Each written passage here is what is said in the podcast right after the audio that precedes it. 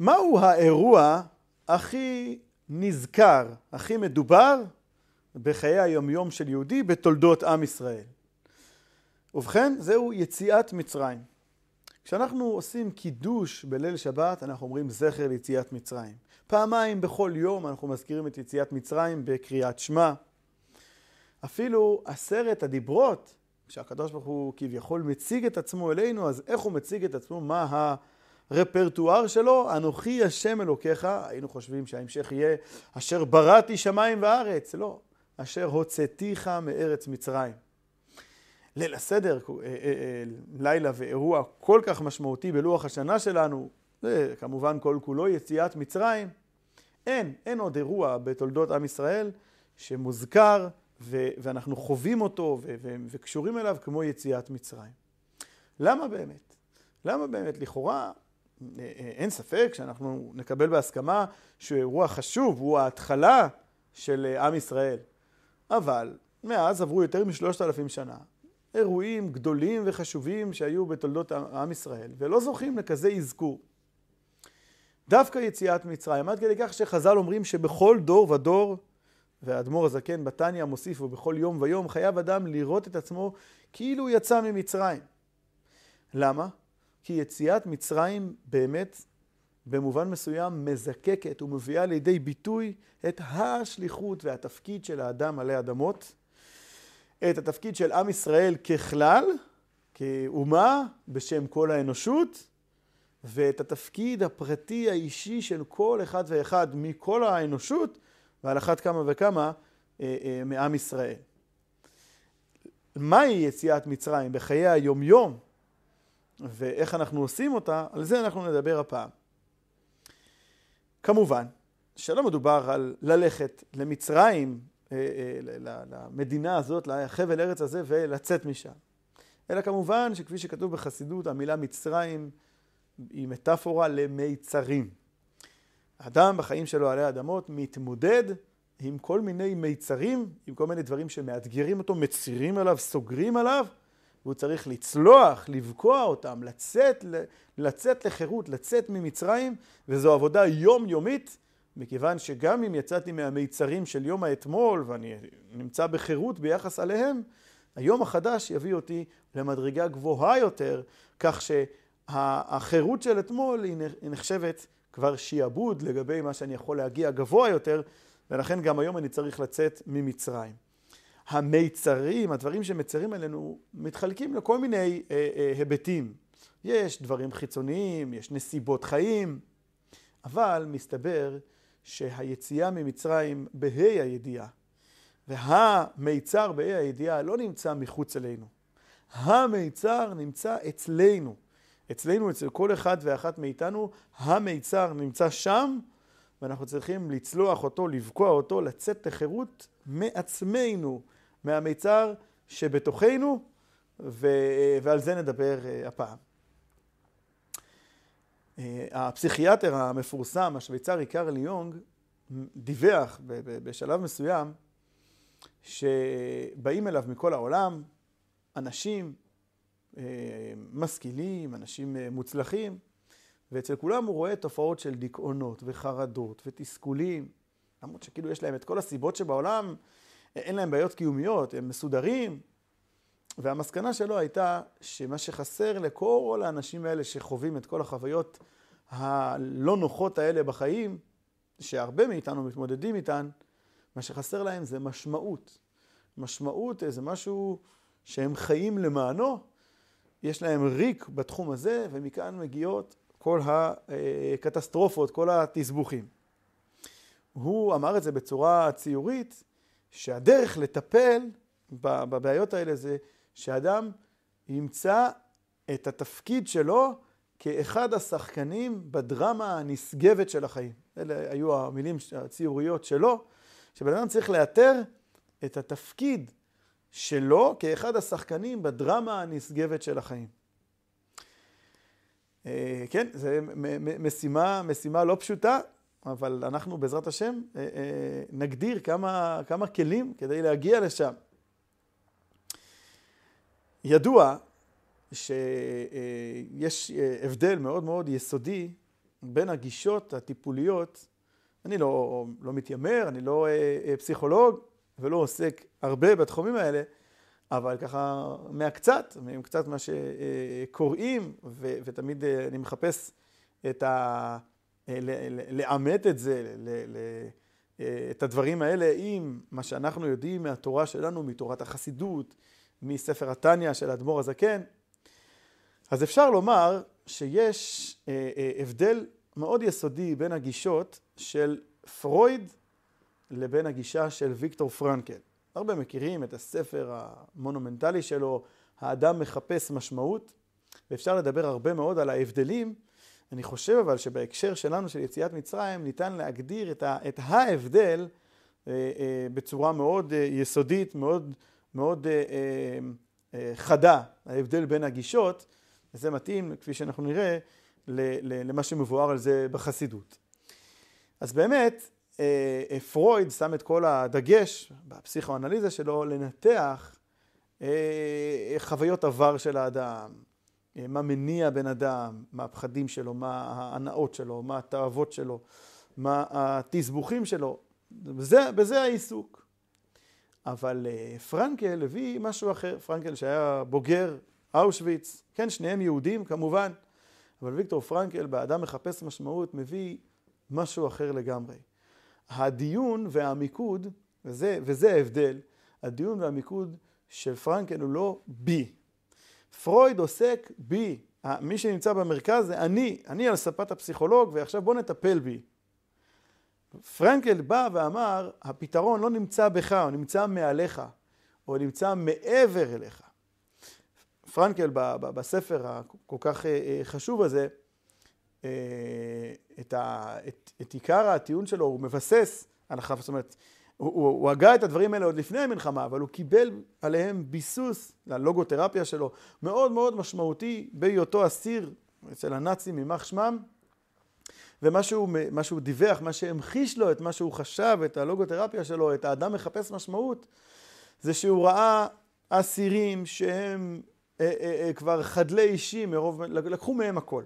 לקחו מהם את הבגדים שלהם, לקחו מהם את הזהות שלהם, נהיו מספרים, עינו, השפילו, מה לא עשו להם, כן? במחנות. אבל דבר אחד לא לקחו מהם. הוא, היה, הוא ראה, הוא מספר שהוא רואה אסירים שאת הטיפת לחם ש, שנשארה להם, הם עוברים בצריפים לראות אולי מישהו יותר רעב מהם ובאו להושיט לו עזרה. אז הוא הבין, את זה לא לקחו, מהם, אי אפשר לקחת מבן אדם. את החירות האחרונה שלו הזאת, אה, לבחור, לבור את דרכו ו, אה, ולבחור לא לחיות רק למען עצמו, אלא לבחור להתחבר למשהו גבוה ממנו, לאיזושהי תקווה, לאיזשהו ערך שהוא נעלה ממנו, את זה לא לקחו, מה... זה הדבר האחרון שנשאר לאדם, החירות הזאת לבחור את דרכו את ה... כן, הוא מגדיר את זה שם, את, ה, את ה, מה שקורה בין גירוי לתגובה. גירוי, ואז בן אדם צריך להגיב. את זה לא לקחו מהבן אדם, ואם יש לו מספיק למה בשביל לחיות, אז הוא גם ימצא את האיך. זה המסר המרכזי. אה, כמובן, ספר, ספר אה, אה, עמוק ורחב, אבל בהחלט אפשר לומר שזה המסר המרכזי, זה, ה, זה הטענה המרכזית בשיטה שלו.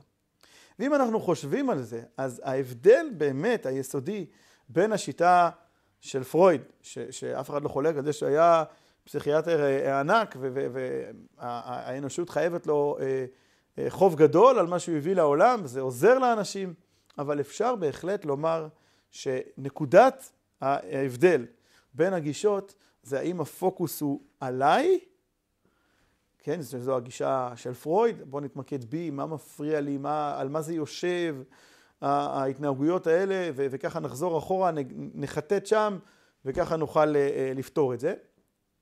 לעומת הגישה של פרנקל, שלוקחת את הפוקוס למקום אחר לגמרי, ו- ובעצם uh, uh, לא, לא אני המרכז, לא אני העניין, להפך. אם אני אמצא את הדרך להפסיק להסתכל רק דרך הפריזמה שלי, ולהתחבר למשהו גבוה ממני, משהו גדול יותר, לראות את עצמי בתוך ערך מאוד מאוד גבוה, זה, שם נמצאת, נמצאת התרופה לבעיות שלי. זה בעצם הגאולה שלי מעצמי. לעומת פרויד שאמר לא, צריך ל- ל- ל- להתעסק, המרכז זה אני, אני והתסבוכים שלי וההנאות שלי והתאוות שלי ומה ש, שמניע אותי, מה שמפעיל את הנפש שלי, צריך לגעת שם, צריך למשוך בחוטים האלה. פרנקל בא ולקח את, ה, את כל המיקוד, להפך, תשתחרר מעצמך, תעסוק במשהו, תראה את עצמך כחלק מדבר הרבה הרבה יותר גדול, כחלק ממשמעות, משליחות, מתקווה גדולה, וזה אה, אה, יעניק לך את, האפשרות אה, להירפא, להבריא ולחיות, לזכות לחירות, לגאולה העצמית שלך.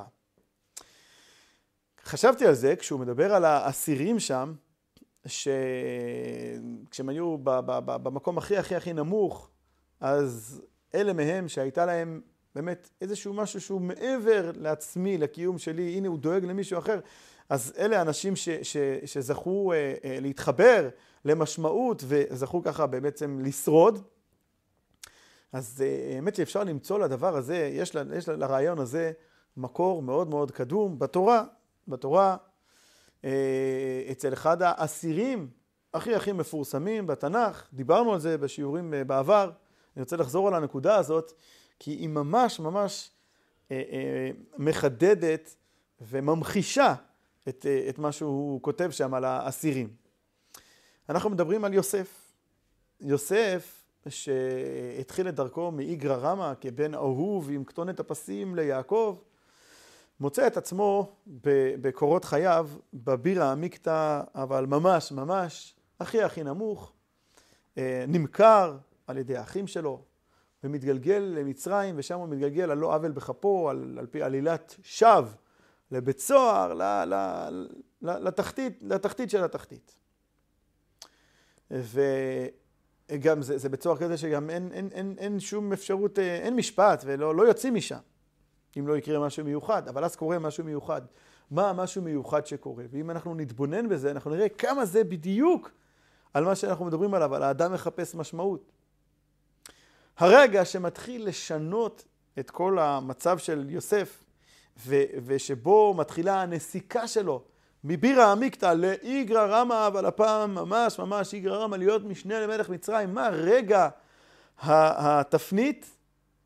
התורה מתארת לנו שכשהוא נמצא בבית סוהר, אז יום אחד הוא רואה את שר המשקים ושר האופים, שהוא אה, אה, אה, מסתובבים כאילו בבית הסוהר, והוא רואה שפניהם אינם כתמול שלשום, הם עצובים. כן, יוסף האסיר, שיש לו את כל הסיבות שבעולם להתקרבן ולהתמסכן ולהרגיש באמת שהגורל יתאכזר עליו ואין לו שום תקווה, לכאורה. מה קורה כשהוא מבחין בשני אסירים אחרים, שהוא מבחין על איזושהי ירידה במפלס המצב רוח שלהם מאתמול להיום? מה קורה? ויאמר עליהם, מדוע פניכם רעים היום? בשארית האנרגיה שנשארה, שיכולה להיות לאסיר במצב כזה, הוא מפנה אותה, כמו, כמו שפרנקל כותב על האסירים האלה, שאת פת הלחם האחרונה שלהם הם חיפשו אולי מישהו חולה והם יעזרו לו. אז יוסף את שארית האנרגיה שיש לו, הוא מפנה להתעניין בכנות בשלומם של שני אסירים שהוא רואה עליהם שפניהם אינם כתמול שלשום, שהם עצובים, אז הוא שואל אותם, מדוע פניכם רעים היום? זה הרגע הגדול של יוסף. קודם כל אנחנו רואים מזה שאצל יוסף, לכאורה, מה זה מדוע פניכם רעים היום? אתה נמצא בבית סוהר. מה, מה, איך אנשים אמורים להיות בבית סוהר? שמחים? כן, אצל יוסף הוא לא איבד את השמחה, את המשמעות, את הטעם בחיים, את החיוניות, הוא לא איבד בשום רגע, ולכן כשהוא הוא, הוא לא מבין, הוא לא מבין למה, למה, למה אנשים עצובים. אבל הרבה הרבה מעבר לכך. בדרך כלל, כשאדם בעצמו שרוי במשבר עמוק, אז הדבר האחרון שעומד לנגד עיניו זה לחלץ למשברים של אחרים, אפילו יש איזושהי הבנה, כן, בן אדם, אתה פונה למישהו לעזרה, הוא אומר לך, תקשיב, אני, ב, אני במשבר, אני ביום לא טוב, אני בתקופה לא טובה, אז אתה אומר לו, כן, כן, כן, אני מבין, אני מבין, אתה לא, אתה לא יכול לעזור לי, אני אפנה למישהו שהוא לא במשבר, שהוא לא בתקופה לא טובה. מלמד אותנו יוסף, שכשהוא בעצמו מתמודד עם משבר שאין כדוגמתו, נמצא בבית סוהר בתחתית של התחתית, אז הוא לא מניח לעצמו להיות שקוע רק בו, לא הכל מסתכם רק בי בעצמי, בתסבוכים שלי, בבעיות שלי, בתאוות שלי, בכישלונות שלי, אלא בעודו מתמודד, יש לו פניות, יש לו חיוניות ורגישות א', להבחין בכלל שהם פחות שמחים היום, ולבוא ולשאול איך אני יכול לעזור לכם. אולי אני יכול לעזור לכם, מדוע פניכם רעים היום? ואז מה קורה? אכן, הם מספרים לו על החלומות שלהם, והוא פותר להם את החלומות. ובעקבות פתרון החלומות, בסופו של דבר, זה מה שעמד לזכותו, בזכות פתרון החלומות. אחר כך פרעה חיפש פותר חלומות, ושר המשקים הזכיר את חטאיו ונזכר בנער העברי, עבד לשר הטבחים שנמצא שם בבית הסוהר, שהוא יודע לפתור חלומות, ומשם, איך אומרים, הכל היסטוריה, הוא הגיע להיות משנה למלך מצרים. זה מוטיב שאנחנו רואים אותו אצל יוסף, שממחיש בצורה יוצאת מן הכלל, כן? זה המקור לכל הרעיון הזה. שכשאדם לא מתמודד עם, אה, אה, אה, עם עצמו מתוך נקודת מוצא ש, ש, שבוא נת... אני המרכז, עכשיו נשב על הספה והפסיכולוגיה יעסוק בי. לא. הפתרון, הריפוי שלו הוא בזה שהוא מתעסק עם אחרים, בזה שהוא תורם לסביבה, בזה שיש לו משמעות. הוא מתחבר למשהו מעליו. לא הכל מתחיל ונגמר בי, בעצמי, אלא משהו גדול יותר, ערכי, שהוא מעליי, זה הדרך שלו לרפואה ולגאולה ולצמיחה שלו. זה, ודבר נוסף שמבטא את, ה, את העניין שיוסף היה מחובר למשהו גבוה ממנו אבל לא עסק בעצמו. כשפרעה אומר לו, תפתור לי את החלומות, אז מה הוא עונה? אלוקים יענה את שלום פרעה. אומרים על יוסף ששם שמיים היה שגור על פיו. זה אותו, אותה נקודה מכיוון אחר, שם שמיים שגור על פיו. זה שוב שיוסף חי בתודעה של משהו מעליו, שם שמיים שגור בפיו, שמיים, לא סתם הוא מכנים כאן את האלוקות בתואר שם שמיים שגור בפיו, הכוונה היא משהו מעליו. ההתעסקות והמיקוד של יוסף היא לא בעצמו, אלא שם שמיים שגור בפיו. אלוקים יענה את שלום פרעה. זו מתנה שקיבלתי מאלוקים, היכולת לפתור את החלומות, וזה הסוד של יוסף, וזה בהרבה מובנים ההבדל והמייחד את הגישה של, של ויקטור פרנקל ב"האדם מחפש משמעות" לעומת הגישות שרווחו אז של פרויד, של אדלר, שעסקו ב, מתוך, מתוך האדם עצמו.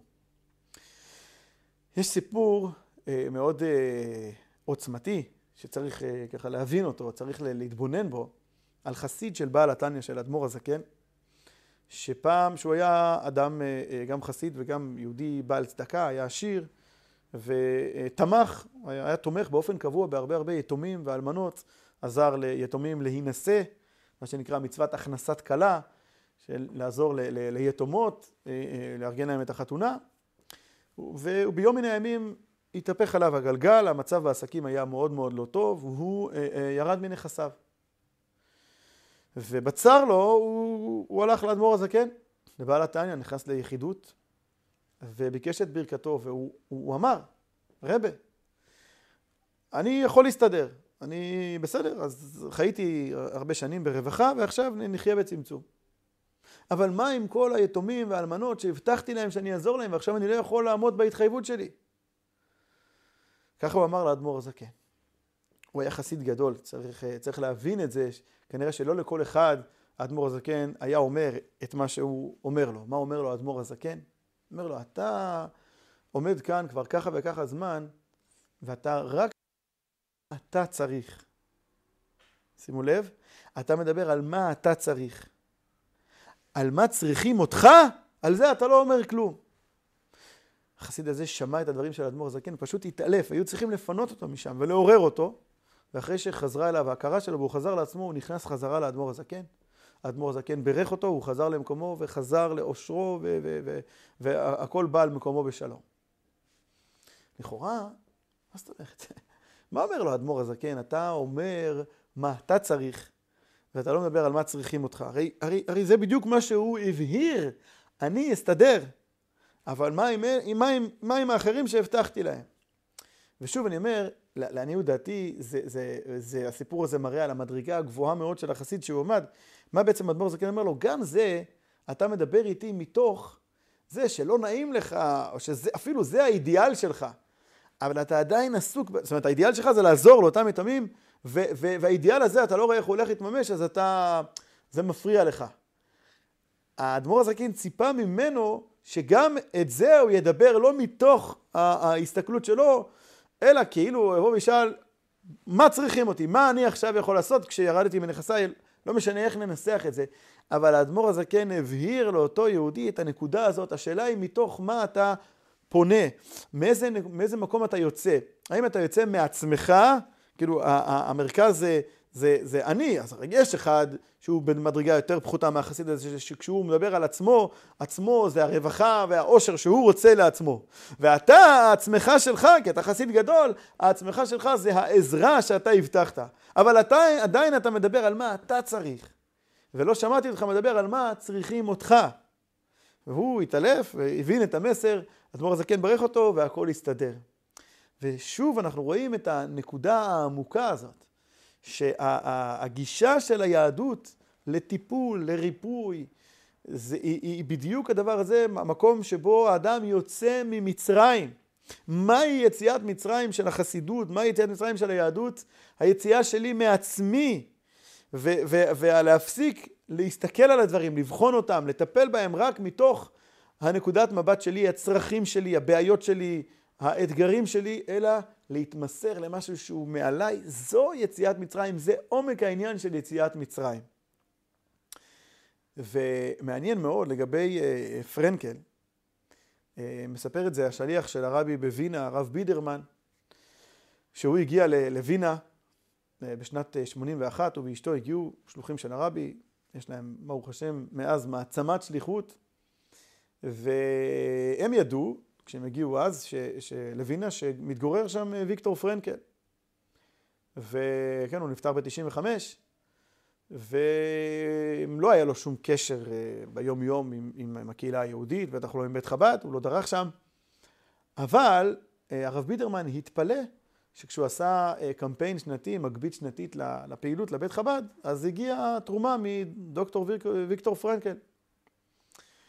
הוא לא, הוא לא הבין את הסוד, מה, מה פתאום אה, אה, אה, ויקטור פרנקל אה, תורם לבית חב"ד, עד שבשנת, אה, אה, אני חושב שזה היה בשנת 95, הגיעה אה, אה, גברת בשם אה, מרגרטה הייס, אה, הגיעה אליו, לרב בידרמן, ואמרה לו, אני רוצה לספר לך משהו. הייתה אז גברת בת 85, היא אמרה לו, אתה חושב שאתה השליח הראשון של הרבי בווינה?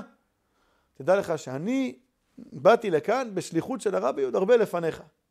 ומעשה שהיה, כך היה. הגברת הזאת, אה, בילדותה אה, התגוררה בווינה, הייתה זמרת אופרה. לפני, הצליחו ככה ממש באפשרויות האחרונות להימלט מאירופה, המשפחה עברה לארצות הברית, היא התיישבה בדטרויט, אה, נישאה, נולדה לה בת, הבת הזאת התחתנה, ולימים בשנת תשי"ט, 1959, החתן שלה, שהיה רופא, השתתף באיזשהו אה, אירוע של אה, חב"ד, וככה הם הגיעו לניו יורק, והיא הזדמנה ליחידות אצל הרבי מלובביץ'. היא מספרת לרב בידרמן בהתרגשות גדולה מאוד על היחידות הזאת, ואיך שהיא הרגישה שהרבי אה, מקשיב לה, ואכפת לה, ואכפת לו ממנה, ממש אה, אה, תיארה את היחידות הזאת בצורה מאוד מאוד מיוחדת, כחוויה מאוד מאוד חזקה בחיים שלה. והיא סיפרה לרבי שמתישהו היא רוצה לעשות ביקור במקום ילדותה בווינה. אז הרבי אמר לה שלפני שהיא תיסע, הוא מבקש שהיא תעבור אצלו, יש לו אה, בקשה ממנה. טוב, אז היא כמובן נענתה ברצון, ואכן הגיע הזמן שהיא תכננה לבקר בווינה, עברה אצל הרבי, והרבי ביקש ממנה למסור שליחות לשני אנשים בווינה, אחד מהם זה דוקטור ויקטור פרנקל. אה, מה הרבי רצה אה, למסור לו? אז, אז בואו נספר. אז היא הגיעה, אז, אז ויקטור פרנקל היה הנוירולוג הראשי בווינה, היא הגיעה לבית הרפואה וחיפשה אותה, אמרו לה שכבר שבועיים הדוקטור לא היה בבית הרפואה. בלית ברירה היא ניגשה לביתה, אמרו לה איפה הוא גר, היא הלכה אליו הביתה. נקשה על הדלת, פתחה לה איזה גברת, והיא ראתה, היא ראתה כנראה במקום בולט, צלב. ככה, אז היא חשבה, אולי, אולי היא טעתה, אולי בכלל לא הגיעה לכתובת הנכונה. אז היא שאלה אותה, כאן גר אה, פרנקל, ויקטור פרנקל, אז נורא לה, כן. אה, היא ביקשה אם אפשר לפגוש אותו. טוב, אה, הוא הגיע, הוא באמת הגיע אל הדלת, ככה בצורה, זאת אומרת, הוא הפגין שהוא חסר סבלנות ולא יותר מדי מתלהב מה, מהביקור הזה. אבל אה, היא ככה מיד פנתה לעניין ואמרה לו, יש לי שליחות עבורך מהרב שניאורסון מברוקלין, הוא ביקש למסור לך, שבשום פנים ואופן אל תתייאש, תמשיך לדבוק ולפרסם ולעסוק בלוגותרפיה שלך, כי צריכים את זה, זה עוד, זה, אתה, אתה עוד אה, תראה בזה הצלחה גדולה מאוד. הוא מאוד מאוד ככה, הפנים שלו השתנו, מאוד מאוד נדרך וככה, אה, זה היה נראה שהדברים כאילו מאוד מאוד אה, מדברים אל ליבו, והוא אומרת שהעיניים שלו התמלאו דמעות. וזהו, הם קצת שוחחו עוד קצת. והוא סיפר לה שהוא אה, כאן בווינה, והלוגותרפיה אה, שלו, כן, הוא, הוא גדל, הוא גדל, אה, בעבר שלו הוא למד ביחד עם, עם, עם פרויד, אבל מאוד מאוד דחקו את התורה שלו, כל הסטודנטים, כל זה, כולם צידדו פרויד, פרויד, אדלר, והתורה שלו התקבלה בזלזול ולא לא הצליחה. באותה תקופה.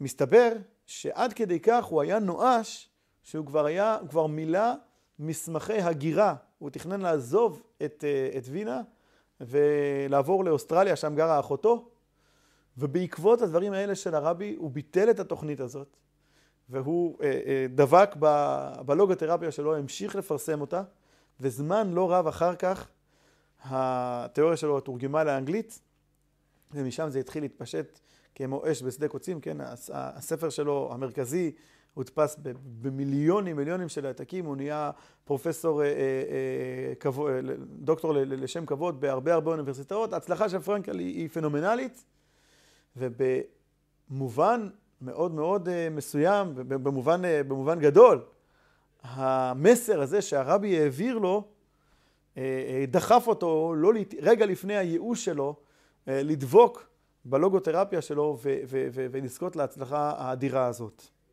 מעניין שיש מכתב של הרבי, שהרבי כתב בנושא הזה, שהוא לא מבין למה עדיין הלוגותרפיה של פרנקל לא, לא, אה, עדיין לא התקבלה כל כך, והוא מקווה שהיא תתקבל, כי היא חשובה מאוד.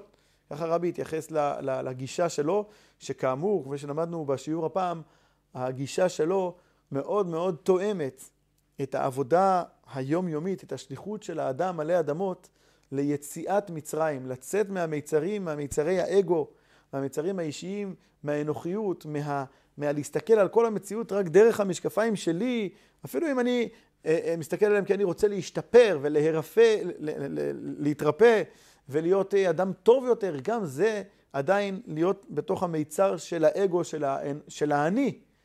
ורק האדם מחפש משמעות, רק היציאה שלנו מעצמנו אל עבר משהו גדול יותר, לחיות בתחושה של שליחות, להיות משהו, להיות חלק ממשהו גדול, להתבטל בפני משהו גדול, זו העבודה של יציאת מצרים של, על פי היהדות, שכאמור, הגישה הזאת של פרנקל מאוד מאוד תואמת את העבודה הזאת של יציאת מצרים.